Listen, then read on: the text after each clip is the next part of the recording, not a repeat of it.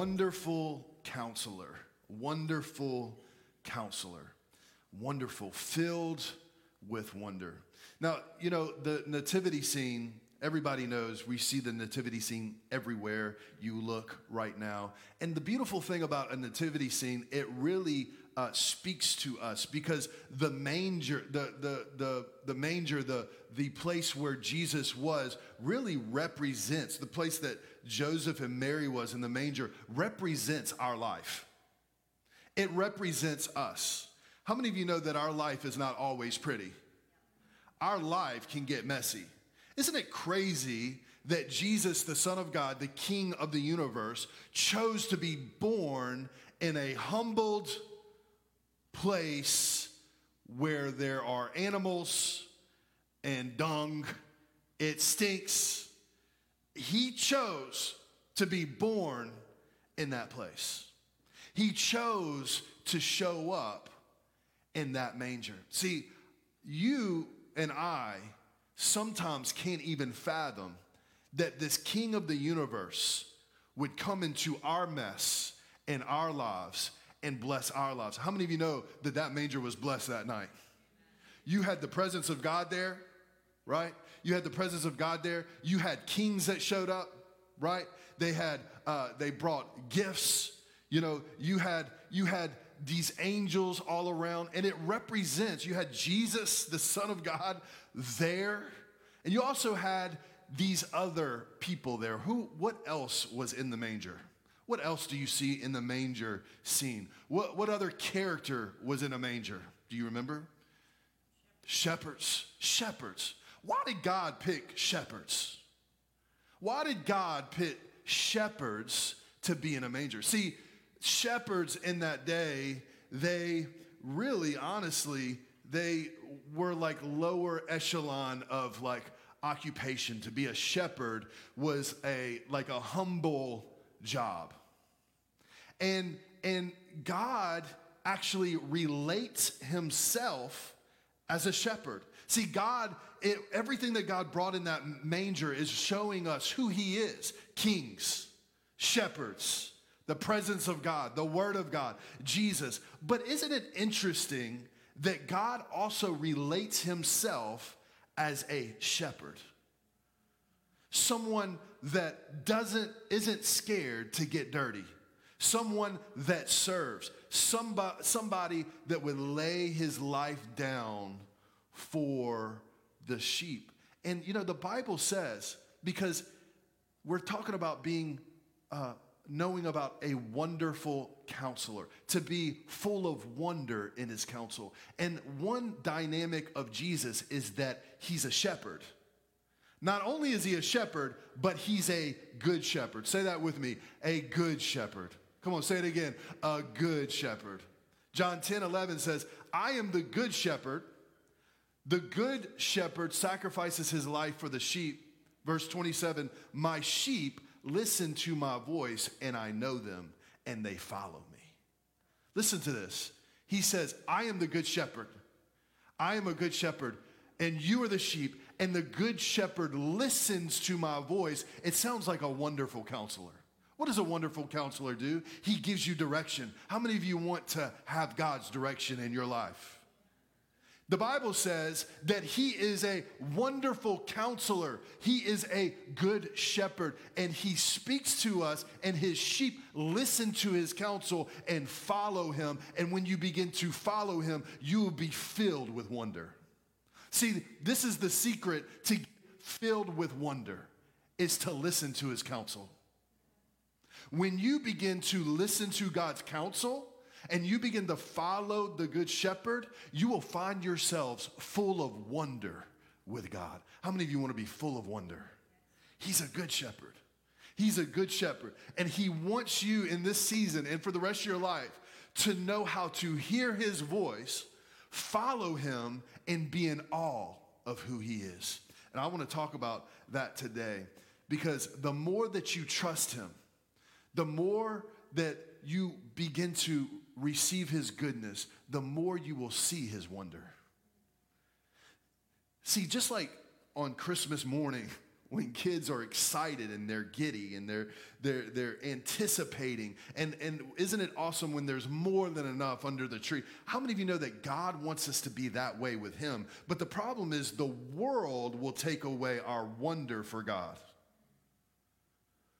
you hear about god you want to be excited about god or, but you you're just like ah see when god begins to get dull you know that the world has caught your wonder instead of Jesus?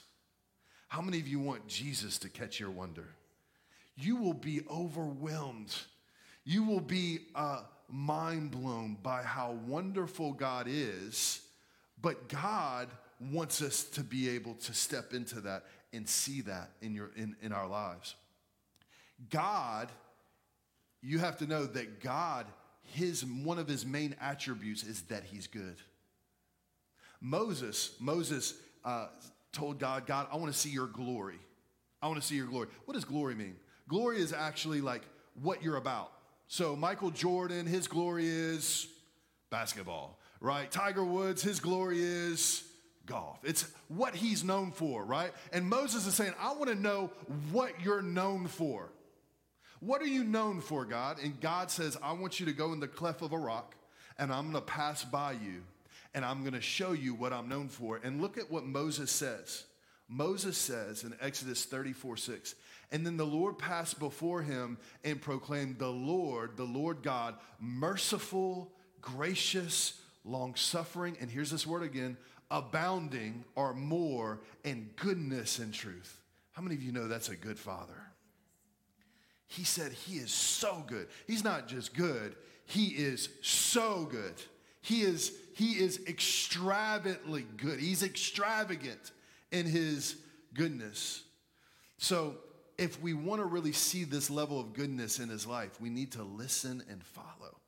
We can already see his goodness when we're far away from him. As a matter of fact, the Bible says it is the goodness of God that brings us to repentance.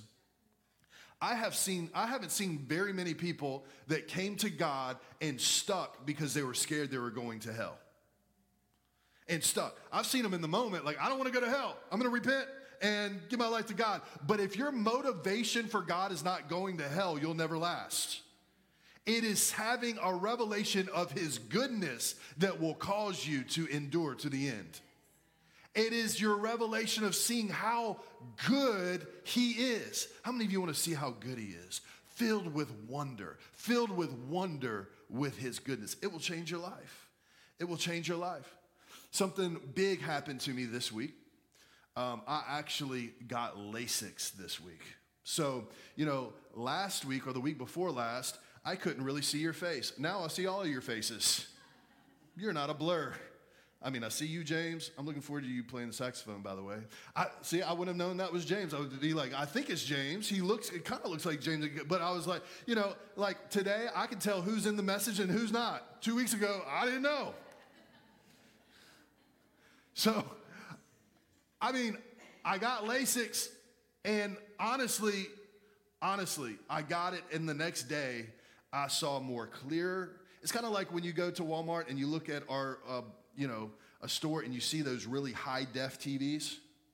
You're right? It's like high def. That's what it's kind of like. I can I can see far away. I can see things seem a little brighter. They seem a little clearer. Uh, it's becoming 2020 overnight. And this is an awesome thing because I can drive better, I can see things, I read better. It is helping my life a lot, but it's also showing me things I didn't see before. I looked in the mirror the other day and said, My God, I didn't know my teeth were getting that yellow. Couldn't see it before. I've been doing white strips up a storm. I even put on a retainer that was like around college time because I was like, I'm seeing stuff that I wasn't seeing before. Those things hurt. My teeth still hurt. I tried to put them in last night. It, it, it's, it's, I'm trying to work them in there. But how many of you know that your sight, when, you're, when, when you change your sight, everything changes? You see the good things, things are brighter, things are awesome, but there are also things that you need to change. And God says, I want you to see my goodness and my truth. When you see how good God is, it compels you to want to change. It, it is something inside of because you see things that you didn't see before. That's why God says Jesus is the light. Now think about this. I mean, the process of these LASIKs were pretty crazy. I mean, there it was it was a little like nerve wracking because I, I didn't look up any videos or anything like that because I was, you know, I didn't want to get freaked out, right? So I get to the place and the doctor's like, you need something to chill you out. He gave me a little medicine. And he said, What I, I need you to do is, first of all, first of all, how many of you know that if somebody's going to put a laser on your eye, you need to kind of do your research and see if they do a good job? I had to find out that it was a five star doctor, not a four and a half star. You don't want a four and a half star doctor putting a laser in your eye, right? Second, I get there, I have to trust him and I have to listen to him. He's like, You got stigmatisms, you got this and that. So I'm like, All right, I trust you. You have a good track record. How many of you know that God has a good track record? You can trust him. He is like a doctor, he is like a counselor. And so I listened to him and I was like, Okay, I trust you. Now, he said, All right, now what you need to do is you need to commit because I know that you want, you want, you know, this done, but you need to commit and you got to show up. And then I need you, when you show up, I'm going to give you some medicine and I need you to lay down and rest. Why? Because honestly, I thought at first, if they're to put a laser in my eye, I'm to be asleep. Nope, you're not asleep. You're wide awake. You're actually laying down, awake. And they look the night before we watched a spy movie where somebody was being tortured and they taped his eyes open where he couldn't close. That's exactly what they do in surgery. They tape your eyes open and they are like, relax, take a rest. And then what they do is they do a little suction thing on your eye and you kind of know that your eyeball is popping out. Relax. It's okay they gave me those little balls to like squeeze in the middle of it, you know, like the little uh, stress balls. And then they had to count down. They were like, okay, only 15 more seconds 15, 14, 13. And what they would say is, you got to look right into the light. And I'm like, so I have a part to play in this? This is a little. This is a little stressful. Look right into the light and, the, and then I hear, like, I smell something burning, and I'm like, oh Lord, my eyes are literally burning right now. I'm not doing a good job with promoting LASIK right now. but that's what happens. Look to the light and stare at the light, and then before you know it, then they tell you to go to sleep, and the next day, you see clear. You're actually in a better mood when you see clear. Things aren't as foggy. You actually seem more awake when you can see clear. Things are great, but like I said, you also see things that need to change. And God wants you to see clear in your life. God wants your life to be brighter. He wants your perspective to be brighter. He wants you to be able to be excited about life and see far away. He wants you to see in your future. He wants you to be able to appreciate things that you weren't able to appreciate before because you're actually seeing His goodness. Now, just like there was a process to seeing, there is also a process for you to be able to see his goodness. One of the things that that talked me, somebody that talked me into doing this, there was a guy that got LASIK, and he said the next day he actually saw colors that he didn't see before and he started to cry. Because it literally changes your sight. This is what happens when we're in the presence of God and we see God correctly. When we look into the light, He actually changes our perception and causes us to be overwhelmed with His goodness. It doesn't mean that your situation changes, it means that your eyesight has changed. And there is a process that He wants us to go into where He becomes a wonderful counselor. I am overwhelmed I see him in another way. I'm overwhelmed with the goodness of God. I'm overwhelmed. And just like there's a process in that, there's a process that I want to give you today that I believe that if you begin to step into, you're going to be full of joy, you're going to be full of peace. And as a matter of fact, there's going to be open doors around you. You're going to see things you didn't see before in your life. How many of you want to believe for that? And I want to give you, in the next 15 minutes, I want to give you four steps of experiencing his extravagance. I didn't know if it was four steps of that or four steps of being wonder filled. You can write whatever one you want. But the first one is this if you want to be filled with God's wonder, if you want your eyesight to be changed, if you want to be close to God and feeling God and being renewed by God, number one, you have to learn to listen and trust. Just like this doctor, he was five stars. You got to know that God has a good track record. He is a good shepherd. As a matter of fact, Psalms 23, I love that David says, The Lord is my shepherd, I shall not want. Sounds like he's fulfilled. I shall not want. The Lord is my shepherd. He's my counsel. He's my God. I shall not want. I have fulfillment. I have abundance because I trust in the shepherd. I'm following the shepherd, not my own desires. I am trusting in the shepherd. And the first thing for you to trust is you got to know that you have a good shepherd. I hope today that today you start to say, you know what? I'm done with following desires of my own, and I'm going to start to follow the good shepherd. So the first thing is we have to listen and trust. Take his counsel. Take his counsel. How many of you know that the gifts of God are found in God's word? The gifts of God are found in God's word. It is life for you. So if you want to begin to be overwhelmed, filled with wonder in the goodness of God, I want to encourage you today. Maybe you don't have a relationship with God. Maybe you don't have a personal relationship. Take the first step and say, God, I'm trusting you as being the shepherd and the counselor of my life.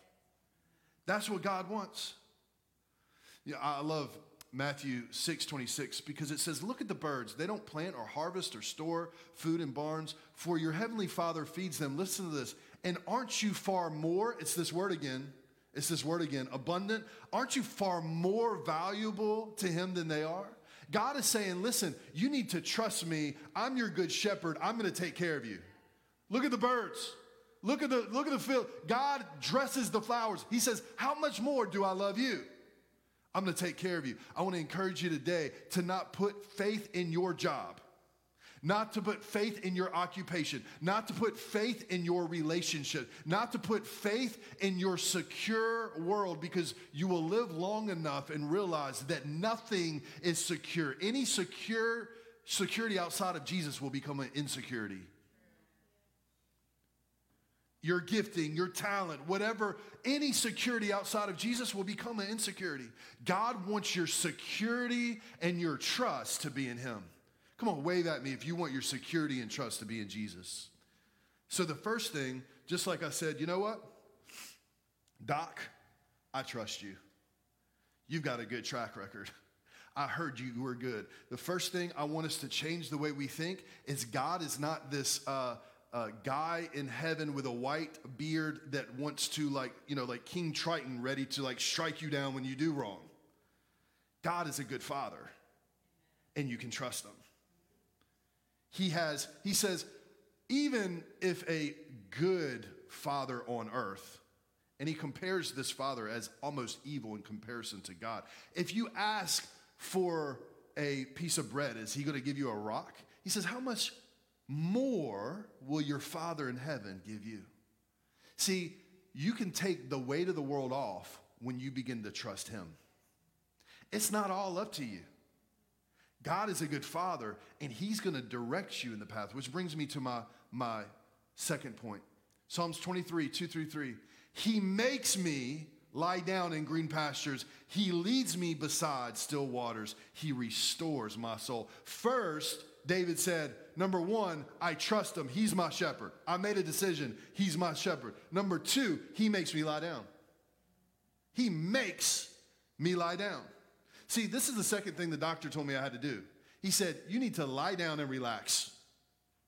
It's hard to hear from God when you have had no sleep. Come on, somebody. It's hard to really focus on the light and be at peace at focusing on the light when you have been going and going and going and going and haven't stopped. Did you know in Genesis 1, the Bible says that we are made in the image of God. In other words, we are, we are God like, right? We are His children. And God worked for six days. In the seventh day, He I don't think God gets tired, right? But it's a principle. God's not overwhelmed. It's a principle. He said, I want you to be like me. And on the seventh day, I rested. I actually was celebrating all that was done. How many of you know if God took a day to rest, you might need to take a day to rest? Now, this is what you probably have heard uh, a Sabbath. You probably heard that word Sabbath, and you're like, wait, I thought, you know, you know, that's like part of the Ten Commandments. No, there is Sabbath in the Ten Commandments, and God fulfilled all the law. But even in the law, if you look at it like thou shalt not kill, I think we still need to listen to that. Right? Thou shalt not lie, we still need to listen to that right? God did fulfill the law, and He has 10 commandments that are for our morals. And, and God says, when you have Jesus, these laws are put into your heart, right? But there, God instituted this Sabbath before the law ever came. God took a Sabbath. Let me ask you, when's the last day you've really took a Sabbath? You know, the first time God said something was holy in the Bible. Now, this is another theological term. It is the term of first mention. If you want to study something in the Bible, find it the first time it appears in Scripture, and it will give you context and a basis of what that word or subject means. And the first time you ever hear the word holy in the Bible, it had to do with the Sabbath. Isn't that crazy? He instituted the Sabbath and he called it holy. I think rest is one of the most spiritual things you can do in your life. Americans, especially in the Western world, we are conditioned to never rest. It's almost bragged about. How you doing? Just busy, man. Just busy. Running, running, running, running. And it might be true, but we brag about it. Like you never you never hear anybody like, "How's it going?" I'm just so bored. No, life is busy. Life calls you to run, and we, we pride in that. God wants you to work hard and He wants you to have a passion to work, but He also says there needs to be a day that you reset. See, Sabbath is not a day off, Sabbath is a celebration. Sabbaths is a time when we look to God and we thank God. That's why we actually come here the first day of the week. We give God our first. We come here and we celebrate God. I want to encourage you that that see on a day when you say now it, doesn't have to be have to be a specific day i'm just telling you god wants us to learn to rest did you know that they've done studies that people actually take a rest once a week they live the majority of them live eight to ten years longer that's amazing because god wants us to go and try our hardest but there also needs to be a pause button where we say, okay, this is God's day. This is, a, this is not a day I check my work because this is a day I prove to God I trust Him. It's just like our finances. We give our first, right? Because we're showing our trust. This is a day where we say, God, I believe that you've got this handled and I'm going to celebrate. Now, now, yes, that's why we come together and we worship, but I want to encourage you. I want to encourage you, eat good, spend time with family have Christmas every single week. Take a day and say, look at all what God has done this week. Even if you had a bad week, I can guarantee you, you can find things that God did in your week. Eat some good food. You're in the right city for that. Enjoy your day. Enjoy God. This is what it was. Did you know back in the day, they knew how to, they knew how to celebrate. As a matter of fact, in the Bible days, if you got married, you were required to take a year off and enjoy your spouse. I wish we still did that. God knew how to take a pause and stop. But we are in a culture of go, go, go, go. And we wonder why we have one of the highest heart attack rates in the whole world. It's good to go, but just like God has a rhythm, look at the ocean, look at the stars, look at the solar system.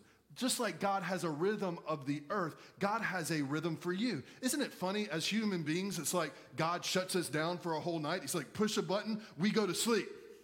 We wake up, we're renewed, right? I want to encourage you to have a day where you celebrate God and you don't think about work.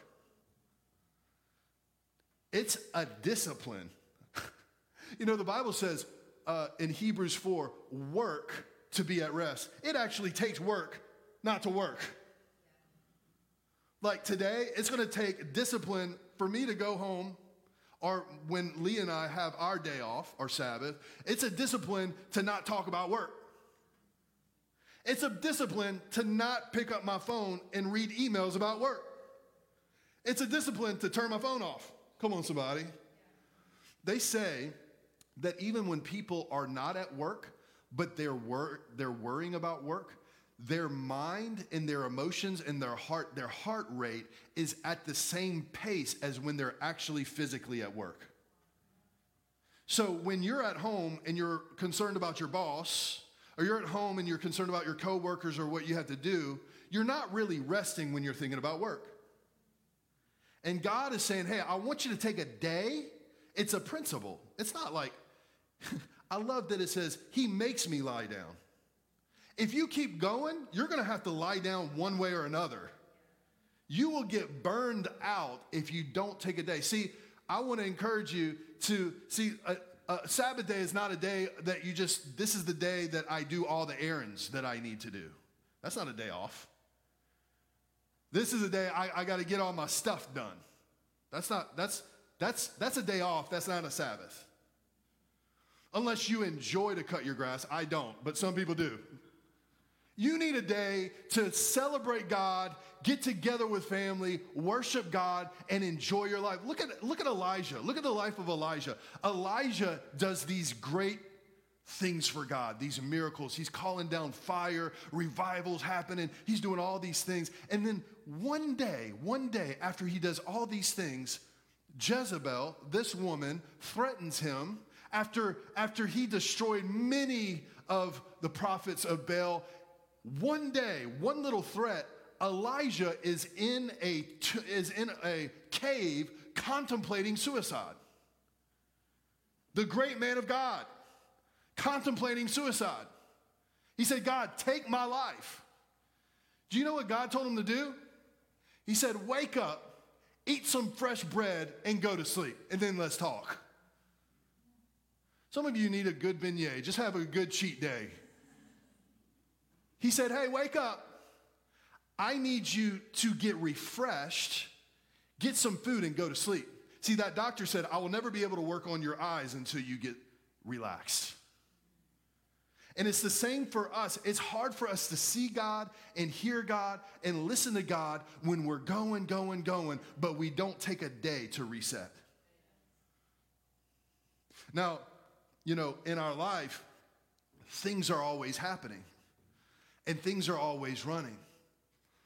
But I'm here to tell you when you give God that day and you're saying, God, you know, enjoy your life, enjoy your kids, enjoy your family, enjoy, enjoy to laugh, laugh a little.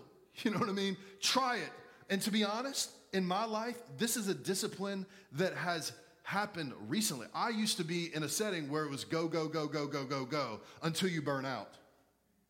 See, Elijah he was going, going, going, doing all these great things for God, but he got burned out because he didn't take a rest. What was God's counsel? Take a rest. And when he woke up, he actually gave him counsel and said, This now he's able to see, and now he's able to go do what God's wanting him to do. Now, listen, I know, I know that every day is a Sabbath with us, but it is because God, you know, abolished the law. But it's also a principle of God's word. Take a day. Take a day. Look at your neighbor and say, Take a day. See, this is a rhythm. This is a rhythm for our life. See, once you're able to, I really believe that when you get real rest, real rest, not American rest, real rest. Some of you just need to buy a robe and sit at the house Get you a coffee if that makes you feel good and enjoy your day. And when somebody tries to call you about work, don't answer the phone. Rest. Look at your, look at your neighbor and say, You got to rest. this is actually spiritual. God cares about this earth suit we call a body. God cares about it, and He knows that our heart, our mind, and emotions aren't made to go 24 7. We are not robots, we are humans. And in our life, in our life, this is a discipline that allows us to be in a position to be able to hear from God clearly. So, what happened? He said, the doctor told me, hey, he said, hey, you need to commit. And when you come here, I need you to calm down, take a little sedative, sit down, relax, get some rest. I'm not going to operate on you until I can tell you're rested. And then what did he say? Then he said, I want you to look to the light, which brings me to Psalms 23 3. Are you okay? It says, He restores my soul. He leads me in paths of righteousness for His name's sake. Well, so what does He say? He says, The Lord is my shepherd, I shall not want. He makes me lie down in green pastures. See, when you lie, lie down in green pastures, you'll be able to get led to peaceful streams. He makes me lie down in green pastures. He restores my soul. Isn't it awesome that we have a God that is a restorer? You might be burned out. You might be disappointed. You might be full of stuff, but God wants to restore your soul. And when you're restored, listen to what he says, and I'm going to bring you to paths of righteousness for my name's sake. In other words, I'm going to get you to have rest, and you're going to be able to see clearly where I want you to go and what I want you to do. You're going to be able to listen, right? That's why the doctor said you got to look at the light, which is my third point. You have to follow the light. You have to follow the light. This is something that we do daily. This is something that we do daily. We sometimes following the light is uncomfortable. When I was in that chair and I was looking at that light, I had to focus on it. Sometimes it's uncom- uncomfortable. What does the light represent in your life? The light represents Jesus. The light represents the Word of God. I want to look, we don't read the Word of God so that we can have a good uh, quote on Instagram. We read the Word of God to find Jesus in the Word. He is the light. He is the Word wrapped in flesh. He is the light. So I want to encourage you don't look in the Bible and look for yourself. Look, go into the Bible and look for Jesus. The Holy Spirit's job is to reveal who He is to your life. He is the light. That's what revelation means. When you begin to look at him and you say, oh my God, he's good. So to be able to look into the light is, and, and if you're a new Christian, I encourage you, listen, that, you know, some people want to read the Bible from the beginning to the end. The whole Old Testament is just a shadow of Jesus. It's to show us who Jesus is. Look and find who Jesus is and say, God, what do I need to do to look like that? That's what it is to read the Word of God. To read the Word of God, it's like a scalpel, it gets the wrong things out, right? Just like when I was able to see, I could see the wrong things. When we go to the Word of God, we say, God, show me who you are and show me how I become like you. So don't just read the Word to read the Word to have a check off your box. That's how it becomes religious. Well, I read my Word today, I feel good. Yeah, but what'd you get out of it? What does it mean to actually be a disciple of Jesus? What does it mean to actually follow Jesus? Is you're finding him and you're following him. You're in the Word of God and you see how Jesus begins to bless somebody, and you say, God, you're so awesome. God, what do you want me to do today to bless someone like that? And God will give you a thought he will give you a picture. He will put something in your heart. And when you step out in faith and do that, that's when God begins to move. That's what it is to follow Jesus. Not a list of rules and regulations, it's to walk by faith and not by sight.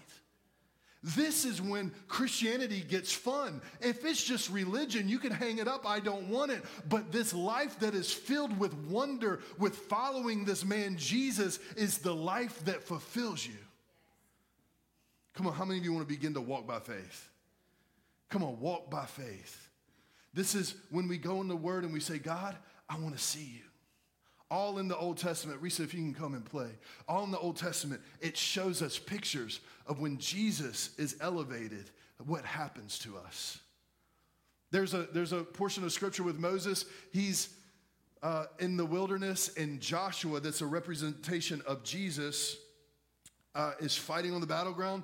And God says, as long as Moses' arms are up, the, the battle's gonna be won. So they put two men under his arms. And whenever his arms went down, on that hill, he was up on a hill. Whenever his arms went down, they began to lose the battle. But as long as his arms were up, they won the battle. How many of you know that that's a picture of the cross? As long as Jesus is the focal point of your life, you are going to win the battle that you're facing.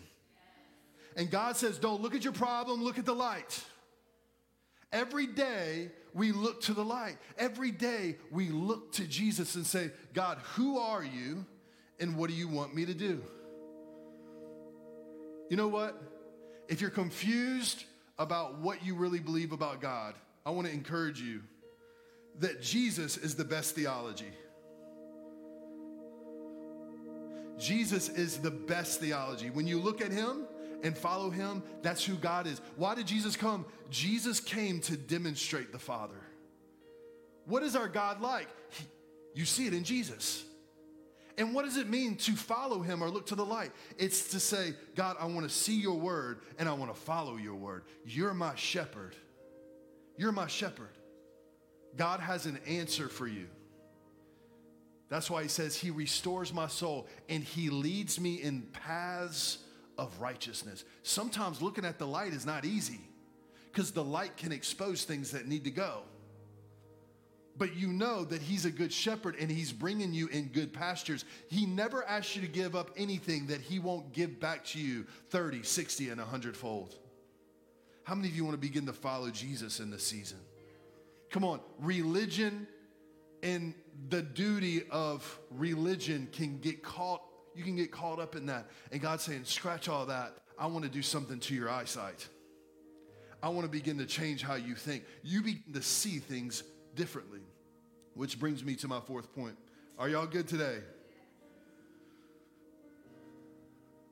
Fourth joint, fourth point.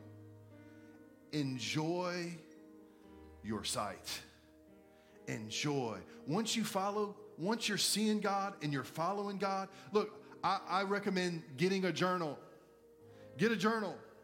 Write down what you're seeing in God and then ask God, what do I need to do to look like you? And God's going to begin to speak to you on what to do that day. And when you begin to follow Him in this way, things are a little brighter. See, look at what David said in Psalms 23. He said, he said, What happens? What happens after he's walking in paths of righteousness? I love this. He says, Though I walk through the valley of the shadow of death, I fear no evil. His perceptions changed. It doesn't say everything's perfect, he's seeing different. Because God is his shepherd and he's following after God. He says, I fear no evil. You are with me. Your rod and your staff, they comfort me. You prepare a table before me in the presence of my enemies. Don't you love that? What the enemy meant for evil, you're going to not start to see your circumstances bad. You're going to start to see different because you're following after God, the good shepherd, that God is turning all things around for your good. For those that love God and are called according to his purpose, you're not you're going to begin to see things a little different. Obstacles are actually going to become opportunities in your life because you're following the good shepherd. You're starting to see things a little different. I love what he says. He says this, these are the benefits. He says, You will anoint my head with oil which is interesting because sheep back in the day they would actually anoint they would put oil over their head and ears because it would cause it would not allow flies and different things to come and, and mess with their hearing. See when you're following god you begin to have your your your mind protected. And and what bothered you before the suggestions of the enemy before like those flies you begin to feel confident in who you are in god. You begin to have a grace in thinking on the word of god. You god begins to anoint your head with oil. Then he says this He says, My cup runs over. Sounds like extravagance again. Sounds like extravagance again. Doesn't mean that everything's perfect, but I'm overflowing. How many of you want to overflow? He's overwhelmed of who God is. Surely goodness and mercy shall follow me all the days of my life, and I will dwell in the house of the Lord to, to forever. I want to encourage you to begin when you look at Jesus and you're following Jesus, begin to enjoy him. The Bible says that those that delight in him, he gives you the desires of your heart. Those things that you're worrying about, begin to follow him. And the Bible says, Seek first the kingdom of God and his righteousness, and all things will be added to you. He's got you covered. Come on, stand right where you are if you feel comfortable. I want to pray for you today.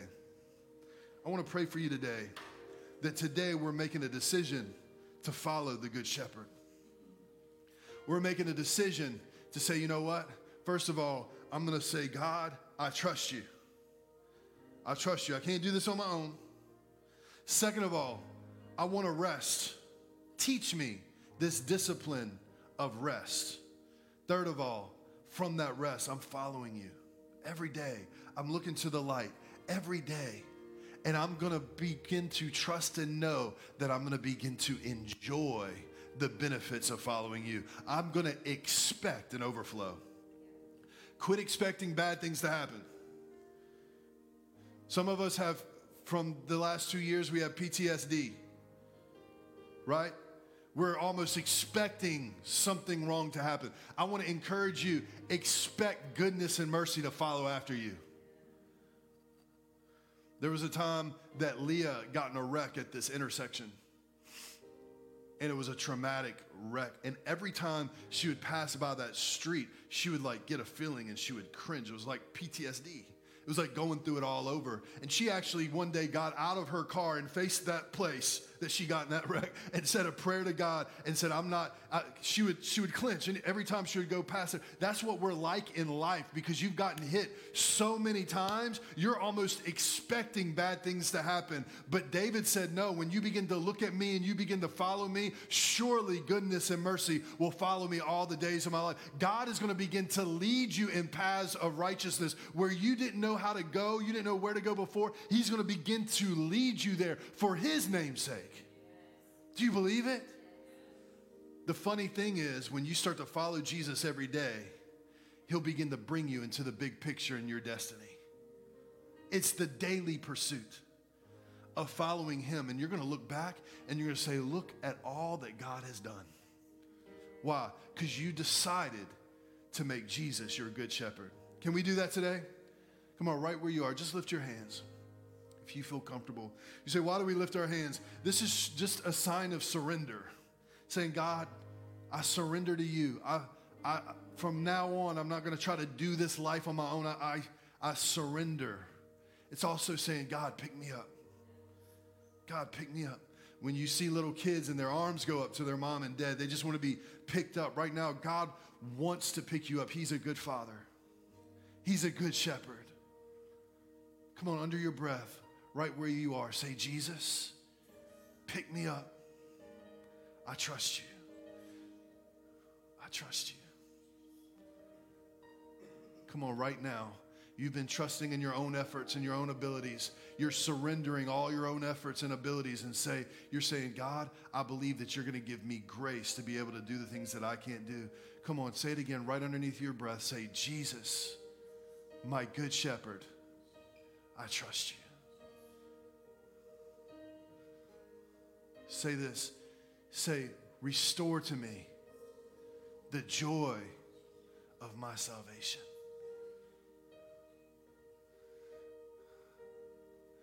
I make a commitment. Come on, say it after me. I make a commitment to follow you, to listen and to follow.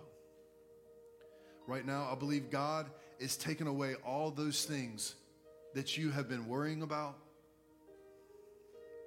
all of the things that you've been fearing, and in your heart right now, God is giving you peace because He is your shepherd.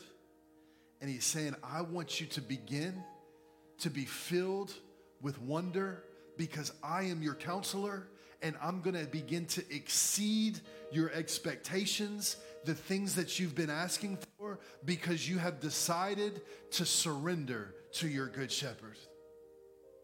Come on, let all the worry go. Let all the fear go. Let all the anxiety go. Let all the weariness go. Jesus said, Are you tired, worn out, burned out on religion? He says, Come to me. Walk with me, watch me, work with me, and I will show you a real rest. right now, I believe God is putting like a blanket on you. His presence is like a blanket, and you're going to receive real rest. Rest in your mind, rest in your emotions, rest in your soul. The Lord is my shepherd, I shall not want. The Lord is my shepherd, I shall not want. He makes me lie down in green pastures. He leads me beside still waters. He restores my soul. He leads me in paths of righteousness for his name's sake. Though I walk through the valley of the shadow of death, I will fear no evil because you are with me. You prepare a table before me in the presence of my enemies. You anoint my head with oil. My cup overflows. Surely goodness and mercy will follow me all the days of my life, and I will enjoy the house of God for the rest of my life.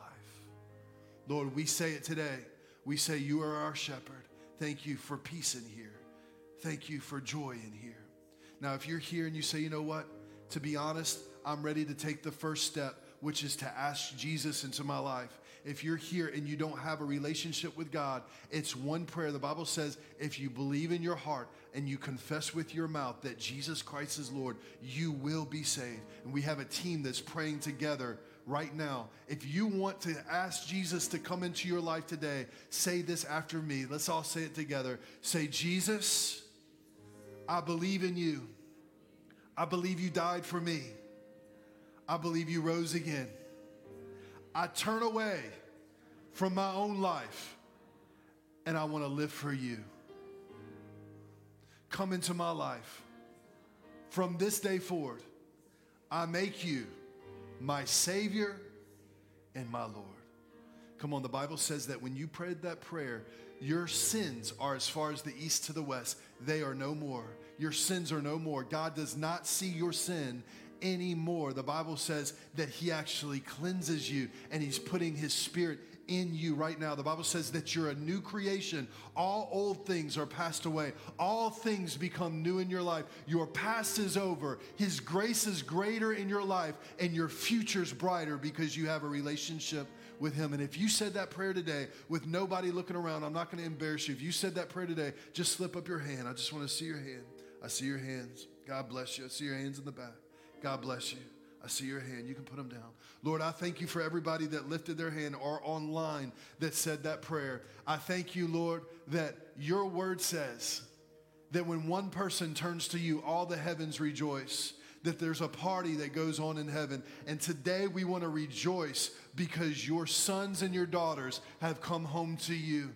Lord, we just thank you that you are so good. You are faithful. You're a good shepherd. Come on, if you want to celebrate with heaven today, for those that turn to God on the count of three, let's just give God a hand today. One, two, three. Come on, give God a hand. Come on, give God a shout.